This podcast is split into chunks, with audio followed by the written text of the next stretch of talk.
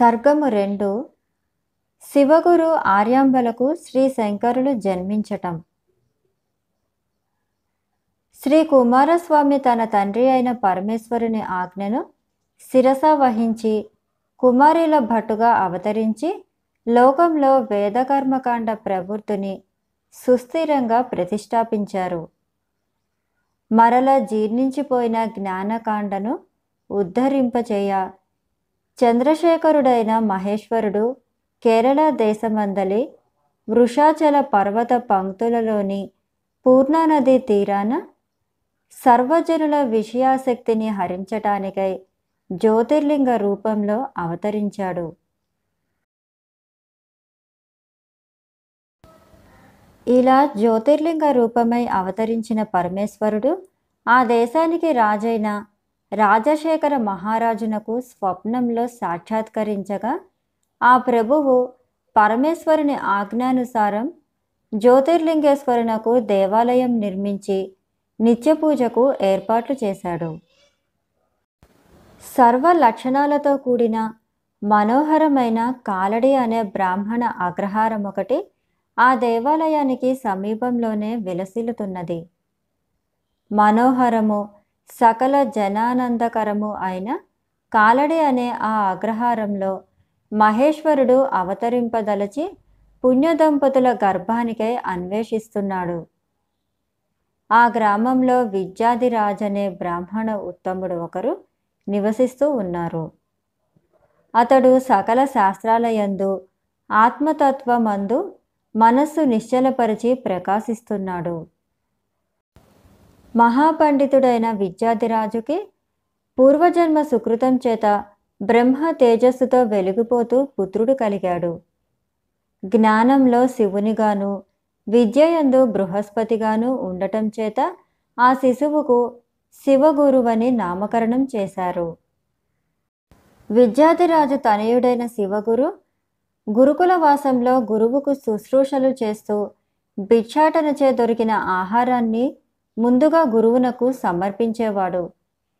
గురువు అనుమతిస్తే భుజించేవాడు. లేకుంటే నిరాహారంతో గడిపేవాడు. బ్రహ్మచర్య వ్రతాన్ని నిష్ఠతో కొనసాగిస్తూ ఉదయం సాయంకాలం అగ్నిహోత్రం చేస్తూ అధ్యయనం చేయసాగాడు. వేదార్థాన్ని తెలుసుకోవటానికి విచారణతో కూడిన పూర్వ మీమాంస శాస్త్రాన్ని అధ్యయనం చేశాడు. ఎంతటి విద్వాంసుడైనా పూర్వమీమాంసా శాస్త్రాన్ని అధ్యయనం చేయనిదే వేదార్థాన్ని పొందజాలడు. కనుక శివగురు పూర్వ మీమాంసా శాస్త్రంతో కూడిన వేద వేదాంగాలను అధ్యయనం చేశాడు. ఇందువలన తెలిసినదేమిటంటే ఏ శాస్త్రమైనా అర్థం తెలియకుండగా అధ్యయనం చేసినంత మాత్రాన ఎలాంటి ప్రయోజనము పొందజాలరు? బ్రహ్మచర్య వ్రతంతో వేదాధ్యయనం పూర్తి అయిన తర్వాత గృహస్థ ఆశ్రమాన్ని స్వీకరించాలని గురువు ఈ విధంగా ఉపదేశిస్తారు. వేదాధ్యయనం ముగిసింది. వేదార్థాలు తెలుసుకోవడానికి మూలమైన పూర్వ మీమాంస కూడా బాగా చదివావు. సందేహాలు లేకుండేటట్లుగా విచారణ చేశావు. నువ్విక్కడికి వచ్చి చాలా కాలమైనది. గురుకుల వాసంలో పన్నెండు సంవత్సరాలు శాస్త్ర అధ్యయనం నియమంతో చేయాలని అప్పుడే పవిత్రాత్ముడవుతాడని మనుధర్మశాస్త్రం వచిస్తుంది. నువ్వు నాకు పరమ భక్తుడవు. నువ్వు చేసిన శుశ్రూషలచే పరమానందం పొందాను. సాంగ వేద అధ్యయనాదులను చేశావు. కనుక ఇక ఇంటికి వెళ్ళు. తల్లిదండ్రులు నీకై ఎదురు చూస్తూ ఉంటారు. వారిని సంతోషపరచు. వత్స జీవితం క్షణభంగురమని తలచి మధ్యాహ్నం చేయవలసిన పనులు ఉదయాన్నే పూర్తి చేసుకోవాలి. అలాగే రేపు చేయవలసిన పనులు ఈరోజే పూర్తి చేసుకోవాలి. ఈ విధంగా పనులన్నీ ముందుగానే పూర్తి చేసుకొని సిద్ధంగా ఉండాలని శాస్త్రాలు వచిస్తున్నాయి. సకాలంలో విత్తనాలు నాటితేనే అవి మొలకెత్తి అధికమైన పంటలు పండుతాయి. కాలం తప్పించి నాటితే ఫలించవు. అదేవిధంగా యవ్వనంలో వివాహం చేసుకుంటే సంతానం కలుగుతుంది. అలా కాక యవ్వనం రాకముందో యవ్వనం ముంచిపోయిన తర్వాతనో వివాహం చేసుకుంటే ఫలితాలు ఉండవు. కుమార తల్లిదండ్రులు శిశువు జన్మించగానే అతడి వివాహాన్ని గూర్చి కలలు కంటారు. కనుక నీ తల్లిదండ్రుల కలలను పండించు. ఆయా వంశాలకు చెందిన పితృదేవతలు తమకు అంతరాయం లేకుండా పిండ ప్రదానాలు జరగాలని కోరుకుంటారు. కాబట్టి పితరులు తమ సంతతి ఎడతెగకుండా ఉండటానికి తమ వంశం వృద్ధి చెందుతూనే ఉండాలని కోరుకుంటారు. వేదాన్ని అర్థం చేసుకోవాలంటే మీమాంసా శాస్త్రం పఠించాలి. అప్పుడే వేదమందలి ధర్మతత్వము విజ్ఞాన విచారాలతో కూడి ఉన్న మీమాంస ఈ శాస్త్రమందలి ఫలం పొందవచ్చు. కనుక వివిధాలైన యజ్ఞ యాగాదులను అనుష్ఠానం చేయటానికే వేదాన్ని అర్థం చేసుకోవలసి ఉంది. అటువంటి వేద విదితమైన ధర్మాలను ఆచరించాలంటే వివాహం చేసుకోవాలి. తర్వాత ధర్మపతిని సమేతుడివైతేనే పవిత్ర గృహమేది అవటానికి అధికారం పొందగలడు. వివాహానికి పరమలక్ష్యం ధర్మానుష్టమే కానీ పిండ ప్రధానమో లేక సంతానోత్పత్తో కాదు. ముముక్షువుల వైరాగ్యం తీవ్రమైనదే అయితే వివాహాశ్రమాన్ని స్వీకరించకుండగానే సన్యాసించవచ్చు. అందువలన తీవ్ర వైరాగ్యశాలి ధీమంతుడు అయిన శివగురు గురువుతో ఇలా నివేదిస్తున్నాడు. శివగురు గురుత్తమ తమరు చెప్పింది యథార్థమే కానీ నైష్టిక బ్రహ్మచర్యం పాటిస్తూ వేదాధ్యయనం చేసిన పురుషుడు తప్పనిసరిగా గృహస్థాశ్రమం స్వీకరించాలని ఇతర ఆశ్రమాలు స్వీకరించరాదని వేదాలలో కఠిన నియమాలేవి చెప్పబడలేదు. ఆత్మ విముక్తిని కోరే వివేకి వైరాగ్య దురంధురుడైన ముముచు నాలుగవది అయిన సన్యాస ఆశ్రమాన్ని పొందుతున్నాడు. అలాగాక సంపూర్ణ వైరాగ్యం లేక ధనం సంపదలు స్వర్గాది భోగాలను కోరుకునేవాడు బ్రహ్మచర్యం నుండి గృహస్థ ఆశ్రమాన్ని స్వీకరించవచ్చు. వారికి కలిగే వైరాగ్యం ఉత్తమోత్తమదే అయినా లేదా మందమైనది అయినా అన్న తీవ్రతను బట్టి వారు ఆయా ఆశ్రమాలను స్వీకరించవచ్చు. అందరూ గృహస్థులు కావాలని కానీ అందరూ నైష్టిక బ్రహ్మచారులు కావాలనే వేదోక్తమైన నియమం లేదు. ఈ విషయమై శృతి ప్రమాణాలు ఇలా ఉన్నాయి. బ్రహ్మచర్యం పూర్తి చేసి గృహస్థుడు కావాలి. తర్వాత వానప్రస్థం. అటు తర్వాత సన్యసించాలి. బ్రహ్మతత్వాన్ని పొందకోరేవారు పరమాత్మను వేదాలతో వర్ణించినట్లు యజ్ఞం చేత అవినాశియకు తపస్సు చేత ఆత్మవృత్తులను హోమించినవాడు తెలియచున్నాడు. ఈ పవిత్ర కర్మానుష్ఠానం చేత నా దేహం సంస్కరింపబడి జ్ఞానార్జన యోగ్యంగా చేయబడుచున్నది. విశుద్ధ సత్వ గుణోపేతుడైన పరబ్రహ్మాన్ని ధ్యానించటానికై స్వాత్మ రూపాన సాక్షాత్కరిస్తున్నాడు. దేహాన్ని ధరించిన తర్వాత దేవ పితృ ఋషి ఈ రుణాలతో కూడుకుని ఉండేవాడవుతాడు. యజ్ఞాల చేత మహాయజ్ఞాల చేత బ్రహ్మజ్ఞానం పొందటానికి ఈ దేహం యోగ్యమై ఉంది. గర్భాధానాది జాత సంస్కారాది సంస్కర్తయుక్తాలు నలభై ఎనిమిది విధాలు ఉన్నవి. వీనిచే సంస్కరింపబడుతున్నాడు. మూడు రుణాలను తీర్చి మనస్సును మోక్షం పట్ల నిలపాలి. పుణ్యకర్మలు ఆచరించే అంతఃకరణం పరిశుద్ధమై జ్ఞానం కలుగుతున్నది. పైన పేర్కొన్న ప్రమాణాలతో క్రమంగా ఆశ్రమం స్వీకరించడం చేత చిత్తశుద్ధి కలిగి జ్ఞానప్రాప్తి కలుగుతుంది. ఇవన్నీ కూడా మందాధికారులకు మాత్రమే వర్తిస్తాయి. క్రమ పద్ధతి అనుసరించకపోయినా బ్రహ్మచర్యం నుండే సన్యసించవచ్చు. గృహం నుండి కానీ వనం నుండి కానీ సన్యసించవచ్చు. యజ్ఞరూపమైన కర్మానుష్ఠానాలు సంసారం అనే సముద్రంలో దృఢం కాని తెప్పలుగానే ఉండిపోతాయి. కర్మల చేత సంతానం చేత ధనం చేత విముక్తి కలగదు. కంటికి కనిపించే దృశ్య వస్తువులపై త్యాగబుద్ధి కలగాలి. అప్పుడే అమృతతత్వాన్ని పొందగలరు. ఈపై శాంతివాక్యాలు శాంతి వాక్యాలు తీవ్ర వైరాగ్యం కలిగిన ముముక్షువులకు ఆశ్రమ క్రమం పాటించవలసిన అవసరం లేదని తెలుపుతున్నది. ఇవి ఉత్తమమైన అధికారి విషయమని తెలుపుతున్నవి. మహాత్మా నేను ఇంతవరకు తమ సన్నిధానంలో ఉన్నట్లుగానే మరణించే వరకు నిష్ఠతో బ్రహ్మచర్యాన్ని పాటిస్తాను. దృఢమైన సంకల్పంతో ఫలాస దండాన్ని కృష్ణజినాన్ని ధరించి అగ్నిహోత్రం చేస్తుంటాను. ఇంతవరకు నేర్చిన వేదాలను అధ్యయనం చేస్తాను. జీవిత కాలమంతా శుశ్రూష చేసుకుంటూ మీ వద్దే గడుపుతాను. మహాత్మా తమరెందుకు పరమ వైరాగ్య పదాన్ని కప్పిపుచ్చి కర్మకాండ బంధురమైన ప్రవృత్తి మార్గాన్ని ఉపదేశిస్తున్నారు?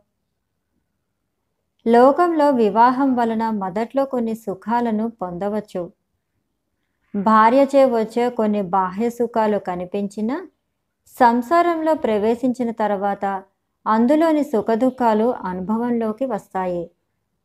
విశ్లేషించి చూడక భార్య వలన కలిగే సుఖానుభవాన్ని రసం లేనివిగా తోస్తాయి.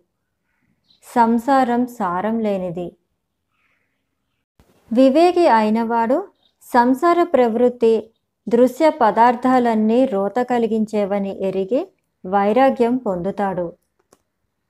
వివాహం వలన ఇహలోక సుఖాలు పొందలేకపోయినా సహధర్మచారిణి సమేతు అవటం చేత యజ్ఞ యాగాదులు చేయటం వలన పుణ్యలోకాలైనా దక్కుతాయని అనుకుంటే అది దక్కదు. ఎలాగంటే శాస్త్రాలలో చెప్పినట్లు సాధన సంపత్తులన్నీ సమకూర్చుకొని ఇలా చేసే యజ్ఞ యాగాదులలో ఏమాత్రం క్రియాలోపం ఉన్న ఫలం లభించదు.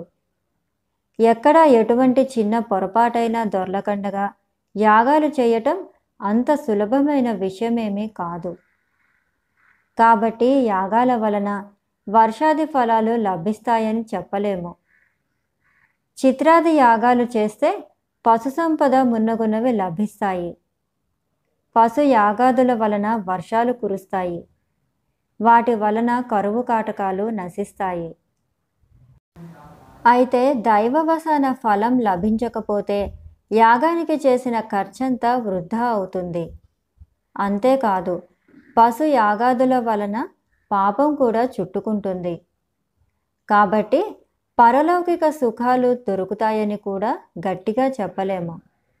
అన్ని విధాలుగా యాగాది క్రతువులు అనర్థాలనే చెప్పవచ్చు.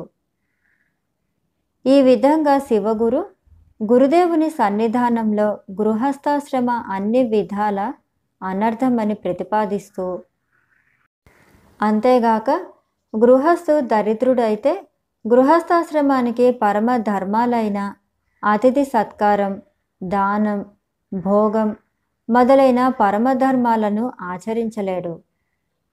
ధనం లేని గృహస్థుడు ఇతరులకు ఏ విధంగా సహాయపడలేడు. అటువంటి వాడు పాపం చేసిన వాడయ్యి నరకం పొందుతాడు. ఒకవేళ గృహస్థు సంపన్న కుటుంబంలో జన్మిస్తే పైన చెప్పిన కష్టాలు ఉండవని చెప్పవచ్చు. సంపన్న కుటుంబంలో పుట్టినవాడు విషయ పాసాలకు బద్ధుడై దుఃఖాలనే పొందుతున్నాడు. ఆ విధంగా విషయాలచే సంతృప్తి చెందనివాడు నిస్సందేహంగా పాపి అవుతాడు. విషయ సుఖాలపై కోరిక ఎన్నటికీ తరిగేది కాదు. నేయ వంటి హవిస్సుల చేత అగ్ని చల్లారకపోగా మరింత పెచ్చు పెరిగేటట్లు కామనలు వృద్ధి అవుతాయి.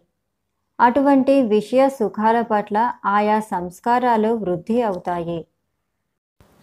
మహాఘోరమైన ఈ సంసారం అంతులేనిది. అది చల్లారకపోగా వృద్ధి అయిపోతూనే ఉంటుంది.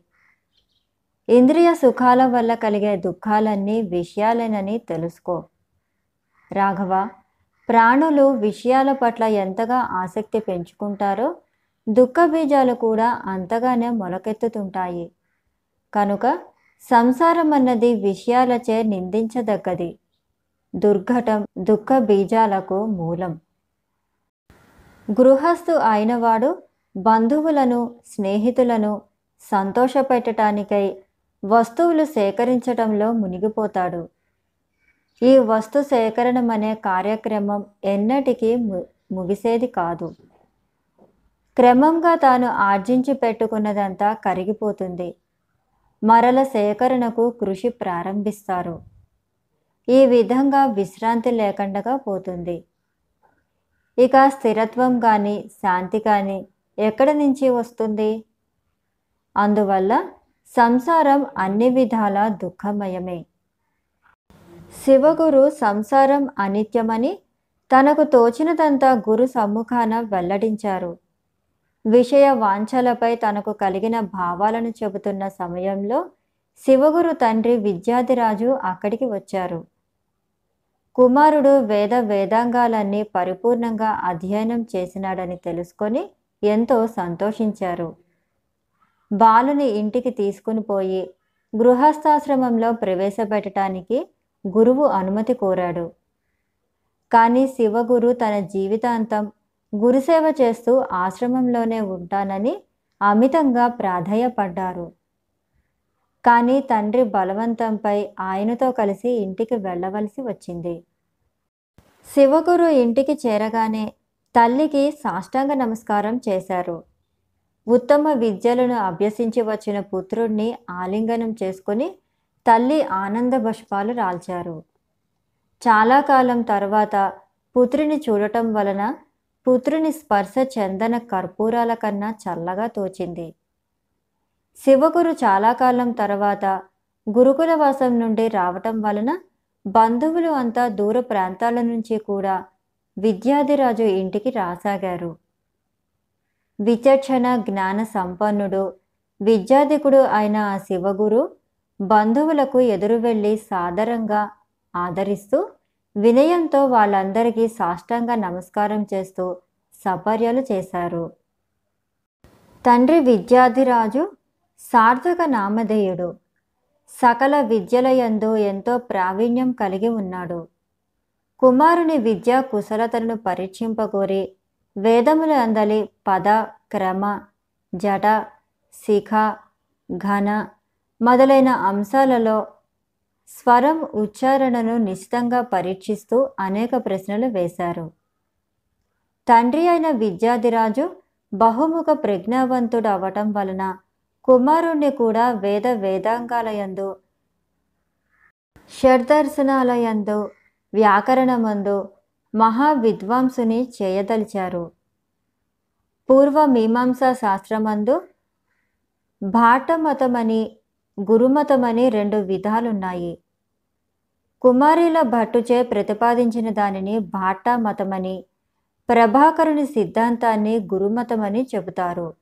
అట్లాగే తర్కశాస్త్రంలో న్యాయదర్శనం వైశేషిక దర్శనం అని రెండు విధాలు ఉన్నాయి.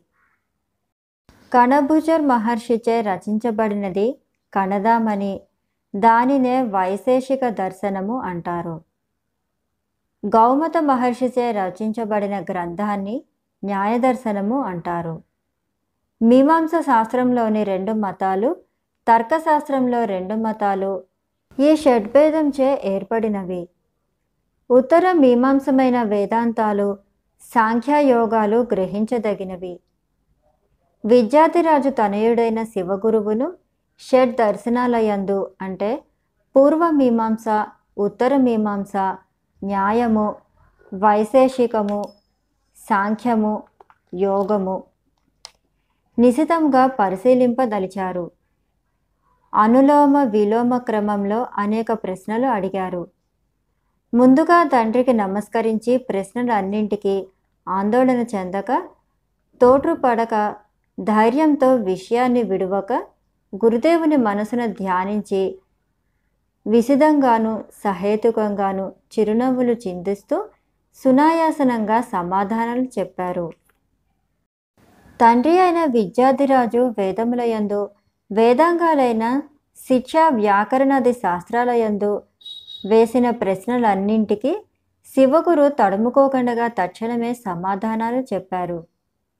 తనయుని సునిశ్చితమైన సూక్ష్మబుద్ధి కుశలతలకు తండ్రి ఎంతో ఆనందం పొందారు. స్వమత స్థాపనలో కానీ పరమత ఖండనలో కానీ మండనముండనము అందుకాని అందు కానీ సాటిలేని చాతుర్యాన్ని సమయస్ఫూర్తిని గాంచి అత్యధిక ఆనందం పొందారు. అతడి సమాధానాలలో స్వచ్ఛత సహజత్వం స్వతసిద్ధమైన వాక్కులు ఆయన చెవులకు విందు చేశాయి. పుత్రుని పాండిత్య ప్రకర్షతో కూడిన సంస్కారయుతమైన సూక్తులు వినేవారికి అమృతప్రాయాలైనాయి. ఈ సంవాదం చేత పుత్రుని సర్వ విద్య విశారద తత్వం సామాన్య విషయం కాదని గ్రహించారు. శివగురుని పాండిత్యం వినయ సంపత్తి శీలం వంటి సద్గుణాలన్నింటికీ జనులు వేణోళ్ళ కొనియాడారు. ఈ వృత్తాంతమంతా విన్న బ్రాహ్మణ కన్యల తల్లిదండ్రులు మా కన్యనిస్తామంటే మా కన్యనిస్తామని పోటీ పడసాగారు. తమ కన్యలను శివగురువునికి కట్టబెడతామని పోటీలు పడసాగారు. శివగురుకు తమ కన్యనిస్తామని అనేక మంది విప్రశ్రేష్ఠులు వచ్చిపోసాగారు. వారు కన్యతో పాటు అధిక ధనం కూడా ఇస్తామని ఆశ చూపారు. కొందరు తమ కన్యను స్వీకరించమని ప్రాధాయపడసాగారు. విద్యాధిరాజు మాత్రం ధనాశకు లొంగలేదు. అతడు అత్యున్నతము శ్రేష్టము అయిన సంతానోత్పత్తినే కోరుకున్నారు. కనుక మగ పండితుడనే బ్రాహ్మణుణ్ణి తన కుమారునికి కన్యనీయవలసిందని విద్యాధిరాజు అడిగాడు. అంతటా మగ పండితుడు వివాహం తన ఇంట జరగాలని పట్టుపట్టారు. అందుకు విద్యాధిరాజు అంగీకరించగా కన్యను తీసుకువచ్చి తన ఇంటనే కన్యాదానం జరిపించమని పట్టుపట్టారు మగ పండితుడు విద్యాధిరాజు ఇద్దరు విద్యాధికులు. శ్రేష్టమైన వంశస్థులు మాత్రమే కాక అష్టైశ్వర్య సంపన్నులు కూడా కావటం వలన ఎవరూ వారి వారి పట్టు విడవలేదు. పట్టు విడవని మగ పండితుడు కన్యాదానం తన ఇంట జరిపిస్తే రెట్టింపు ధనమిస్తానని ప్రకటించాడు. ద్రవ్యాసకు ఎంతమాత్రం లోబడిని విద్యాధిరాజు తనకు ధనం అవసరం లేదని కన్యను మాత్రం ఇస్తే అదే పదివేలని అదే మాకు పరమానందమని తెలిపారు. ఈ విధంగా మగ పండితుడు విద్యాధిరాజు వివాదపడుతూ ఉండగా మధ్యవర్తి అయిన బ్రాహ్మణుడు ఒకడు మగ పండితునితో అయ్యా మీరిద్దరూ ఇంత చిన్న విషయంపై రాద్ధాంతం చేస్తున్నారు. ఈ అవకాశం తీసుకొని మరొక బ్రాహ్మణుడు శివగురువునకు తమ కన్యనిచ్చి తన్నుకుపోగలడు అప్పుడు నష్టపోవలసిన వాడివి నువ్వేనని హితవు పలికాడు. మధ్యవర్తి చెప్పిన మాటలు మగపండితునికి తలకెక్కాయి. మూర్ఖంగా ప్రవర్తిస్తే గుణవంతుడు రూపవంతుడు వేదాధ్యయనం చేసిన వాడు అయిన శివగురు తన కన్యకు కాకండగా పోతాడేమోనని భయపడ్డాడు. వెంటనే తన కన్యను తీసుకుని వచ్చి విద్యాధిరాజు ఇంటనే వివాహం జరిపించటానికి అంగీకరించారు. ఆ విధంగా మగపండితుడు శివగురు గుణాలచే ఆకర్షితుడయ్యాడు. మగపండిత విద్యార్థిరాజులిద్దరూ ఏకాభిప్రాయానికి వచ్చిన తర్వాత వారి వారి ఇష్ట దైవాలను ప్రార్థించుకున్నారు. తర్వాత వివాహానికి నిశ్చితార్థం చేసుకున్నారు. ఇద్దరు వధువరుల జాతకాలను ఇచ్చిపుచ్చుకొని వాటిని పరిశీలిస్తామని పరస్పరం చెప్పుకున్నారు. ఆర్యాంబ శివగురుల వివాహం అత్యంత వైభవంగా జరిగింది. బంధువులిద్దరూ వివాహానికి వచ్చి వధూవరులను ఆశీర్వదించారు. మగ పండితుడు విద్యాధిరాజు వచ్చిన బంధువులందరినీ తగిన విధంగా సత్కరించి పంపారు. ఆర్యాంబకు సతీదేవి అనే మరొక పేరు ఉంది. సతీదేవి శివగురువులు పరిశుభ్రమైన దుస్తులు ధరించి మల్లెమొగ్గల వంటి పలువరుస గలవారై వివిధాలైన బంగారు ఆభరణాలను ధరించారు. ఒకరినొకరు క్రీగంట బ్రోచుకుంటూ ప్రేమానురాగాలు ఒలకబోసుకున్నారు ఆ పవిత్ర వధూవరులు పార్వతీ పరమేశ్వరుల మల్లె మహోన్నతమైన సుఖాలను అనుభవించసాగారు. ఆ విధంగా శివగురు గృహస్థ ఆశ్రమాన్ని స్వీకరించి గార్హపత్య అహవనీయ దక్షిణాలనే అగ్నిహోత్రాలను వేదోక్తంగా చేయసాగారు. త్రేతాయుగ్నులతో అగ్నిహోత్ర కార్యాలు చేయనివాడు తదుపరి చేసే ఉత్తమమైన యాగాలకు అధికారి కాజాలడు. అందువలన శివగురు ఋత్వికోతులతో కూడి త్రేతాయుగ్నులను ప్రతిష్ఠించి అగ్నులను తృప్తిపరిచారు. శివగురు స్వర్గాది పరలోక సుఖాలను కోరి ధన వ్యయ ప్రయాసల కోర్చి అనేక యాగాలను చేశారు. అతడు ప్రతిదినం చేసే యాగాలు అందు దేవతలకిచ్చే హవిస్సుల వలన దేవతలు అమృతపాన రుచినే మరిచారని జనులు చెప్పుకోసాగారు. ఆ విధంగా అనేక మంది దేవతలను ఉద్దేశించి అనేక యాగాలు చేశారు. ఆ విధంగా సర్వదేవతలు అతని పట్ల సంతృప్తులైనారు. గృహస్థు తప్పక యాగాలను ఆచరించాలి. ఆ శివగురు దేవతలనే గాక పిండ ప్రదానాలచే పితృదేవతలను అన్నదానంచే మానవులను ఎటువంటి కొరత లేకుండా సంతృప్తిపరచసాగారు. అతడి వద్ద తరగని విద్యా ధనం ఉండుట చేత ఎల్లప్పుడూ పండితుల మధ్య కొలువై ఉంటూ వారికి జ్ఞానదానం చేసేవారు. ఆ విధంగా అందరి మనోరథాలను తీరుస్తూ శివగురు నడయాడే కల్పవృక్షంగా ప్రసిద్ధి చెందారు. పరోపకారం చేయటం ఆయనకు నిత్యవ్రతమైనది. నిత్యం వేదాధ్యయనం చేస్తూ శృతి స్మృతులయందు విధించిన కర్మలన్నీ యథావిధిగా చేస్తూ ఉండటం చేత అంతరంగం పరిశుద్ధమై ఉంది. ఇది ఒకనాటి మాట కాదు అనేక సంవత్సరాలు గడిచిపోయాయి. శివగురు సౌందర్యాన మన్మథాకారుడై ఓర్పునందు భూదేవిని పోలి ఉన్నారు. విద్యలయందు బృహస్పతికి సమానుడై ఉన్నారు. కుబేరుని పోలిన ధనవంతుడైన ఒకంత కూడా గర్వం లేక అందరితోనూ వినమ్రుడై ప్రవర్తించేవారు. గర్వ కారణాలైన రూపం ధనం విద్య పరిపూర్ణంగా కలిగి ఉన్న శివగురువునిలో ఆవగింజంత అహంకారమైన కనిపించేది కాదు. అటువంటి శివగురువుకు వయస్సు మీరిపోతున్న సంతాన భాగ్యం కలగలేదు. లోకంలో ధన కనక వాహనాదులు మడి మాణిక్యాలు ఇళ్ళు వాకిళ్ళు తోటలు కీర్తి ప్రతిష్టలు బంధుజనం మొదలైనవన్నీ మానవులకు అహంకారులుగా చేస్తుంటాయి. కానీ శివగురుకు పుత్ర సంతానం లేకపోవటం చేత అన్నీ ఉండి ఏదీ సంతోషపరచలేకపోయింది. ధర్మానుష్ఠాలయందు పూర్ణుడై సకల దేవతలను సంతృప్తిపరచడం చేత శివగురు తనకు సంతాన ప్రాప్తి తప్పక కలుగగలదని ధీమా కలిగి ఉండేవారు. శివగురు భార్య ఆర్యాంబతో సాధ్వి సంతానం కోరి మనం చేయదగిన కార్యాలన్నీ చేశాము. అయినా పుత్రభాగ్యం కలుగలేదు. రోజురోజుకు వయస్సు మీద పడటం చేత అవయవ పటుత్వం తగ్గుతున్నది. సుఖాలలోకెల్లా పుత్రప్రాప్తే పరమ సుఖమని చెబుతారు. ఏం చేయాలో బోధపడుకున్నది అని పలికారు. అంతేగాక పుత్రుడు లేకుండగా పరలోక ప్రాప్తి కూడా కలగదని వేదాలలో చెప్పబడింది. అందులకై చేయవలసిన సత్కర్మలన్నీ ఆచరించాము.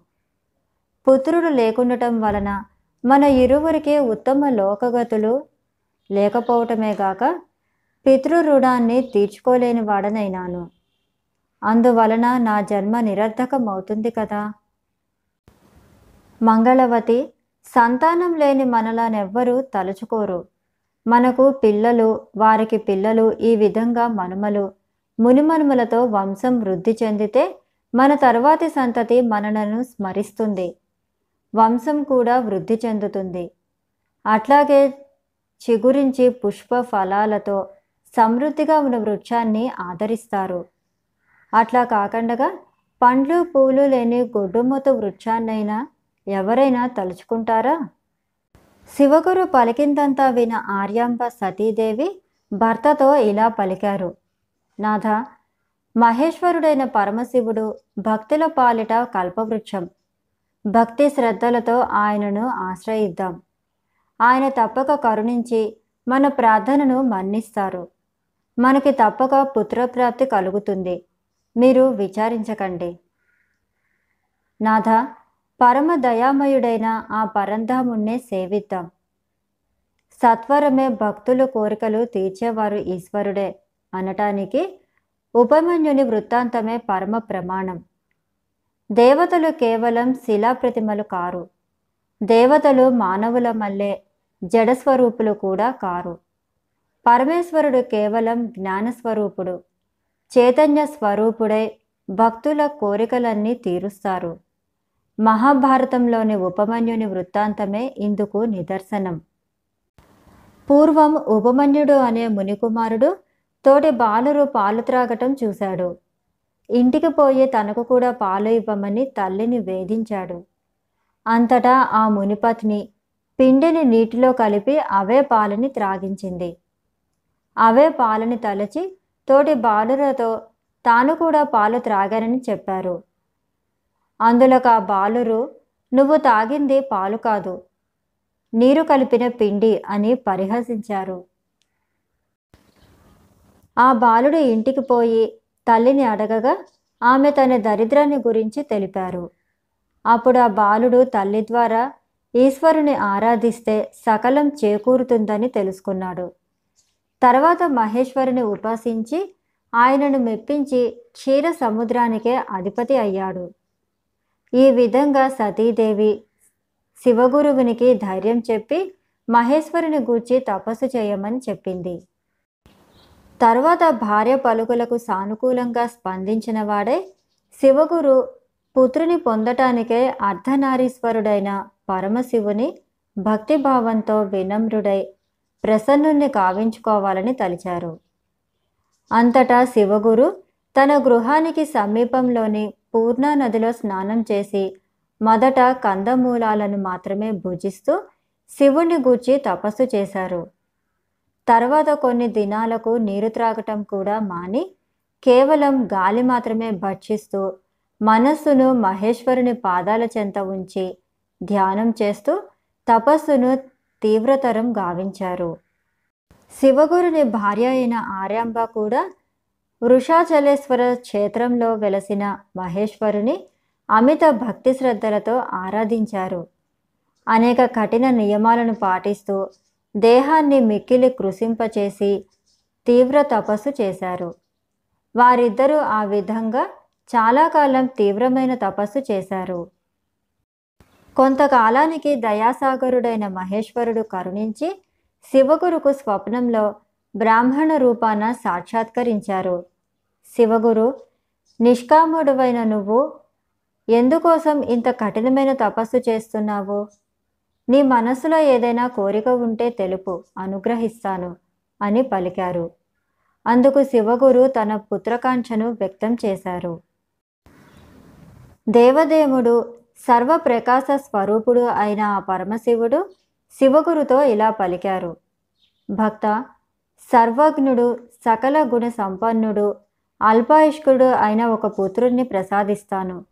అలా కాకపోతే అసర్వజ్ఞులు దీర్ఘాయుషులు బహుదుష్ట స్వభావులైన పెక్కుమంది పుత్రులను ఒసగుతాను. నీకు ఏది సమ్మతమో తెలుపు. నా పలుకులు సత్యం. నీవు నమ్ము. అంతట శివగురు పరమశివుని ఈ రీతిన ప్రార్థించారు. ఓ పరమేశ్వర సర్వజ్ఞత్వానికి స్థానమైనవాడు సకల గుణ సంపన్నుడు లోక విఖ్యాత యశోనిధుడైన ఒక పుత్రుణ్ణి ప్రసాదించు. అంతటా ఆ పరమశివుడు అట్లే అగుగాక ఇక నీ తపస్సు చాలించు నీ కోరిక నెరవేరగలదు అని పలికారు. పరమ దయాళువు అగు పరమశివుని దర్శించి ఆయనచే ప్రసాదించబడిన వరాన్ని తలుచుకుంటూ స్వప్నం నుండి మేల్కొన్నారు. తర్వాత ఆ వృత్తాంతాన్ని భార్య అయిన ఆర్యాంబకు తెలియపరిచారు. అంతటా ఆమె స్వప్నం తప్పక సత్యం అవుతున్నదని మహాత్ముడైన పుత్రుడు తప్పక జన్మిస్తాడని పూర్ణ విశ్వాసం వ్యక్తం చేసింది. తర్వాత ఆ పుణ్య దంపతులు తాము పొందిన స్వప్నం యథార్థమవుతుందనే విశ్వాసంతో ఇంటికి పోయారు. వారు ఆచరించిన తపస్సు ఫలించినందుకు ఎంతో సంతోషించిన వారై బ్రాహ్మణులకు దక్షిణలిచ్చి వారిని సంతృప్తులను చేశారు. విరివిగా అన్నదానాలను చేసి బ్రాహ్మణుల ఆశీర్వాదాలను పొంది పరమానందం పొందారు. బ్రాహ్మణ సంతర్పణ చేసి శివగురు భోజనం చేస్తూ ఉండగా తను తినబోయే అన్నంలో శివ తేజస్సు ప్రవేశించింది. అటి మహాపవిత్ర భుక్త శేషాన్ని శివగురు సంతృప్తితో భుజించారు. తర్వాత ఆర్యాంబకు కూడా భర్త భుజించిన భుక్త శేషాన్ని భుజించింది. ఆ తర్వాత భగవానుడు వారిని అనుగ్రహించటానికే ప్రవేశించాడు. సర్వలోక రక్షకుడైన ఆ పరమశివుడు ఆర్యాంబ గర్భంలో ప్రవేశించారు. ఆమె గర్భం మెల్లమెల్లగా వృద్ధి చెందసాగింది. ఆ సమయంలో ఆర్యాంబ శరీరమంతా ప్రకాశవంతమై వెలుగొందింది. ఆమె దేహమందలి అప్రాకృతిక తేజస్సు చేత దివ్య పురుషుడు జన్మించబోతున్నాడని తెలుస్తున్నది. పద్నాలుగు భువనాలను భరించేవాడు అష్టమూర్తి చతుర్భవనాలకు భర్త మంగళకరుడు అయిన దేవదేవుని ఆర్యంబ తన గర్భంలో భరిస్తున్నది. పంచభూతాలు సూర్యచంద్రులు జీవుడు అనే అష్టమూర్తులను నీకోసం ధరించిన ఓ ఈశ్వర నీకు నమస్కారం. ఆర్యాంబ గర్భం ధరించడానికి ముందే శివతేజం ఆమెలో ప్రవేశించి వ్యాపించింది. అట్టి శివతేజస్సు దేహమంతటిని సంరక్షిస్తున్నది. అందువలన ఆర్యాంబకు ఎంత మాత్రము బాధ కానీ చింత కానీ కలగలేదు. సతీదేవి గర్భధారణ సమయమందు గంధ పుష్పాదులకై ఆమెకు బరువైపోయాయి. ఇక ఆభరణాల విషయం విడిగా చెప్పాలా? అందువలన అలంకారాలన్నీ విసర్జించింది. పుష్పాలు గంధం కూడా బరువని తోచింది. కానీ పద్నాలుగు భువనాల కర్త అయిన పరమేశ్వరుని భరించటంలో కొంచెం కూడా భారమని తెలియలేదు. అందుకు కారణం భగవానుని కృపా విశేషమే గాని మరొకటి కాదు. ఆర్యాంబ గర్భం ధరించినప్పటి నుంచి వేవిళ్ళు ఆమెను మిక్కిలి బాధించసాగాయి. అవి ఎలా ఉన్నాయంటే మొదట ఏదో దుస్తరమైన వస్తువుకై ఆశ కలుగుతుంది. అది తీరిన వెంటనే దానికంటే కష్టసాధ్యమైన కోరిక మరొకటి పుట్టుకు వచ్చేది. చిరకాల వాంఛ అయిన పుత్రప్రాప్తి నెరవేరబోతున్న ఈ కోరికలు మాత్రం తీరేటట్లు లేవు. ఇలా ఆర్యాంబ కోరికలు రోజురోజుకు పెరిగిపోతున్నాయి. ఇరుగు పొరుగు వారంతా ఆమె కోరికలన్నీ ఏదో విధంగా సమకూర్చి సంతోషపెట్టసాగారు. పుత్రప్రాప్తి సంతోషాన్ని కలిగించేదే అయినా గర్భధారణ సమయాన మాత్రం బహుదుఃఖదాయకం కదా అని తలంచింది. ఆర్యాంబకు దినదిన ప్రవర్ధమానమయ్యే తన గర్భం దానితో పాటు పెరిగే వేవిళ్ళు కోరికలు సర్వసహజమైనవే కానీ వేరొకటి కాదు. మహేశ్వరుని తేజస్సు తన గర్భమందు ఉంచుకున్న ఆమెకు ఏ విధమైన చింత కానీ దుఃఖం కానీ లేవు. అందువలనే చింతలు దుఃఖాలు పోగొట్టుకోవటానికి మహాత్ములైన వారు పరమేశ్వరుని పరతత్వాన్ని శరణు వేడుతారు. ఆర్యాంబ తరచూ స్వప్నాలను కనేది. అందు తెల్లని దేహం గల వాడైన నందీశ్వరుడు తనను మోస్తూ తిరుగుతున్నట్లుగా గాంచేది. అంతేకాక గంధర్వులు విద్యాధరులు దేవతలు తనను స్తుతిస్తూ కీర్తించేవారు. ఈ శుభప్రదాలైన స్వప్న సంఘటనలు నందీశ్వరునకు ప్రభువైన మహేశ్వరుడు ఆర్యాంబకు పుత్రుడు కాగలడని సూచిస్తున్నవి. భక్తుల కోరికలను తీర్చేందుకు భగవానుడు స్వప్నమందు దర్శనమిస్తుంటాడు కదా. మొదటగా శివగురుకి స్వప్నమందు మహోత్తరమైన పురుషుడు జన్మిస్తాడని తెలిపాడు. దానిని బట్టి ఇప్పుడు ఆర్యాంబ ప్రసవించబోయే శిశువు శంకర భగవానుడే అని తెలుస్తున్నది. ఆర్యాంబ తరచుగాంచే స్వప్నాలయందు రూపాల కన్నా శబ్దాలే ఎక్కువగా ఉండేవి. జయహో జయహో అనో రక్ష అను. మాం కృపదృష్ట్యా అవలోకయ. వరాలిచ్చే మమ్ము రక్షింపు. దయాదృష్టితో కాపాడు. ఇలా మంగళకరమైన శబ్దాలు వింటూ ఉలికిపడి లేస్తూ ఉండేది. మరల మరల తిరిగే అటువంటి శబ్దాలనే స్వప్నంలో వినటం చేత తనకు జన్మించబోయే పుత్రుడు సర్వలోక రక్షకుడై వరాలను ఇచ్చే వేల్పులలో శ్రేష్ఠుడైన మహేశ్వరుడే కాగలడని తలంచింది. ఏదైనా మాట్లాడాలంటేనే విసుగు చిరాకు పడుతూ ఉండేది. అయితే పరమతాలను పూర్వపక్షం చేస్తున్నట్లుగాను స్వమతాని సిద్ధాంతాలను ప్రతిష్టాపితం చేసి ప్రత్యర్థులందరినీ గెలుస్తున్నట్లు ఊహించుకుంటూ ఉండేది. తను పడుకునే మంచం ఎక్కి దిగాలంటే కష్టపడేది.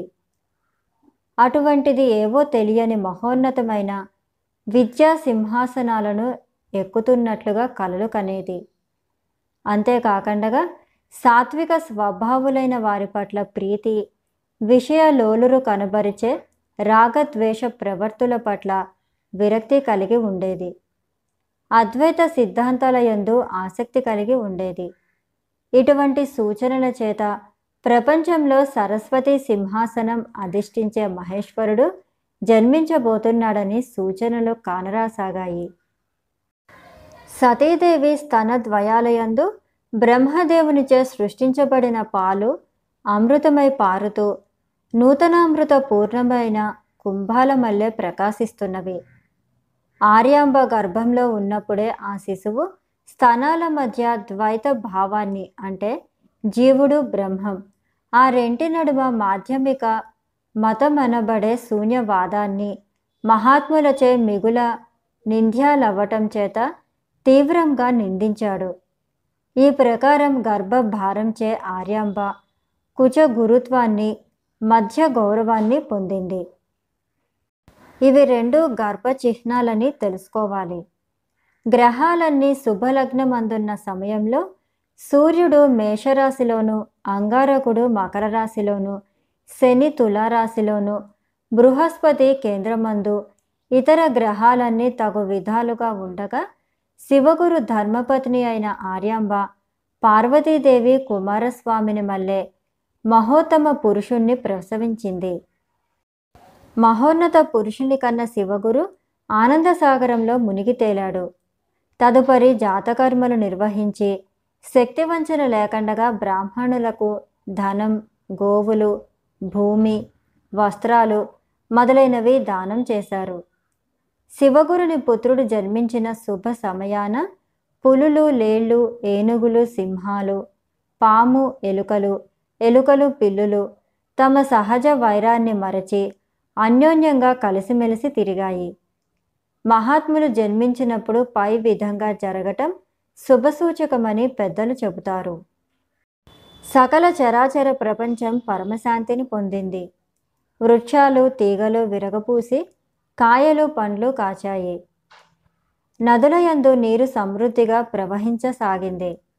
దేశమంతా సకల సంపదలతో విరసిల్లింది. శ్రీ శంకర భగవత్పాదుల వారి జననం వలన పాషాండ మతస్థుల వాదాలన్నీ నేలపాలైనవి. వేదాలకు శిరోధార్యాలైన ఉపనిషత్తులు ఊపిరి పీల్చుకున్నాయి. వేదవ్యాసుల అద్వైత తత్వం సుస్థిరపరిచే సమయం ఆసన్నమైనది. ఆకాశం నిర్మలమైంది. వాయుదేవుడు తన శీతల గాలులతో ఆమోదాన్ని తెలిపాడు. హోమాగ్నులు ఆకాశాన్ని అంటుతూ తమ ఆనందాన్ని ప్రకటించసాగాయి. మహేశ్వరుడు ఇలా భూలోకాన అవతరించిన వేళ దేవతలు హర్షాదిరేకంతో పూలవర్షం కురిపించారు. జగత్తు నలుమూలలయందు సుగంధాలతో ప్రసన్న భావం ఏర్పడింది. ఆ మహాత్ముడు జన్మించగానే ఎన్నో మహోత్కృష్ణ ధర్మాలు ప్రకటితమయ్యాయి. సూర్యుని మల్లె తేజస్సు కలిగినవాడు శ్రీరాముని వంటి మహాపురుషుల ఓజస్సుతో పరిపూర్ణుడు అయిన శంకరుడు ఆర్యాంబ శివగురులందు ఉదయించాడు. పవిత్ర ప్రజ్ఞ కర్మ సాక్షిత్వాలలో సూర్యుని పోలినవాడు లోకోద్ధరణ యందు మేరుపర్వతాన్ని పోలినవాడు విద్యా వినయాలయందు సరస్వతీదేవిని పోలి మహోతృష్ణమైన ధర్మాలను పుట్టినప్పుడే ప్రకటించాడు. అంతట శివగురు జ్యోతిష్యంలో నిష్ణాతులైన పండితులను రావించి బాలుని జాతక ఫలితాలను తెలుసుకున్నారు. పండితుల బాలుని జాతకాన్ని నిశితంగా పరిశీలించి అమితాశ్చర్యం పొందారు. ఈ బాలుడు సామాన్య మానవుడు కాదని స్వతంత్రంగా అనేక గ్రంథాలు రచిస్తాడని తన ప్రతిభా పాఠవాలతో ఎందరో ఉద్దండ పండితులను ఓడించి తన స్వసిద్ధాంతాలను ప్రతిపాదించి జగత్తును స్థాపించి చిరస్థాయిగా ఉండేటట్లు చేస్తాడని పలికారు. ఈ భూమి ఉన్నంత వరకు ఇతడికి కీర్తి విస్తరిస్తుంది. ఒక మాటలో చెప్పాలంటే ఇతడు ఈశ్వర వరప్రసాదుడు. పరిపూర్ణుడని పలికారు. అవధులు లేని ఆనందం చేత శివగురు బాలుని ఆయు ప్రమాణం గూర్చి ప్రశ్నించలేదు. ఆ పండితులు కూడా అశుభం పలకటానికి ఇష్టపడక బాలుని ఆయువును గూర్చి తెలియపరచలేదు. బాలుడు జన్మించి పురిటి దినాలు కాగానే శివగురు నామకరణం చేయదలిచారు. బంధువులందరూ వచ్చి బాలుణ్ణి ఆశీర్వదించి విలువైన కానుకలు ఎన్నో సమర్పించారు. గ్రీష్మకాలపు ఎండవేడిని లెక్క చేయక ఆ వచ్చిన బంధుజనులకు చంద్రకిరణాల వంటి శిశువు వారి తాపాలన్నీ చల్లార్చారు. దీపము పెట్టిన ఈ పురిటి ఇంట్లో ఆబాలుడే దీపమై వెలుగుచున్నాడు. అంటే శివ తేజోరాశి నిరాటకంగా ప్రకాశిస్తూ అజ్ఞాన అంధకారాన్ని పారద్రోలి వెలుగును ప్రసాదించినట్లుగానే భావం. బాలుని సౌందర్యం ప్రసన్నత ప్రశాంతత మొదలైన గుణాల చేత చూడవచ్చిన వారందరికీ సంతోషము మంగళము కలిగించటం చేత పండితులు శంకరుడనే నామం ప్రశస్తంగా ఉంటుందని తలిచారు. అదే కదా శివగురు చాలా కాలం మహేశ్వరుని ధ్యానించి ఆయన వరప్రసాదం చేత పొందిన బాలుడు అవటం చేత శంకరుడు అనే నామాన్ని స్థిరం చేశారు. సృష్టి స్థితి లయ కారకుడైన మహేశ్వరుడు మానవ రూపంలో వస్తే మానవుని మళ్ళే ప్రవర్తిస్తారు. ఈ విషయాన్ని పెక్కు పురాణాలు మనకు ధృవీకరించాయి. అందువలన శంకర భగవానుడు బాలుడై బోర్లపడటం పొట్టతో దేకటం తప్పటడుగులు వేయటం దోగాడటం వంటి బాల్య చేష్టల చేత తల్లిదండ్రులను బంధుజనులను సంతోషపరిచారు. ఆర్యాంబ బాలుని ప్రక్కపై పరుండబెట్టి బాలుడు ఆడుకోవటానికి పచ్చటి మణులను ఏర్పాటు చేసింది. తనను చూడటానికి వచ్చిన వారు సహృదయులు అయితే బాలుడు ఆ మణులను ప్రీతితో చూసేవాడు. వారు కూడా పరమానందం చెంది హృదయాలు ప్రసన్నాలై వెళ్ళేవారు. అలా కాక వచ్చిన వారు ప్రతివాదులు అయితే ఆ మణులను చెంచల దృష్టితో చూసేవారు. అప్పుడు వారి ముఖాలు కాంతిహీనంగా అయ్యేవి. శంకరుడు తన ప్రక్కపై పరుండి మంచాన్ని కాలితో తన్నేవాడు. అది చూసేవారికి ఎలా ఉండేదంటే జీవేశ్వర భేదాన్ని వాదించే ద్వైత పండిత శిరోమణుల సిద్ధాంతాలను ఖండించేటట్లుగా ఉండేది. శయ్యవలే సుఖదాయకమని తలచే జీవేశ్వర భేద సిద్ధాంతాన్ని తత్వమసి అనే మహాకావ్యం చేత ఖండిస్తున్నట్లుగా ఉండేది. పిల్లవాడు పక్కను కాలితో తన్నుతున్నాడనేదే ముఖ్యాంశం. బాలుడు రెండక్షరాల మాటలు పలకసాగాడు. అంటే నేతి శివోహం అనేవి అద్వైతానికి ప్రాతిపదికలై దశ దిశల యందు అద్వైతాన్ని వ్యాపించ చేయబోతున్నాడని స్పష్టమైంది.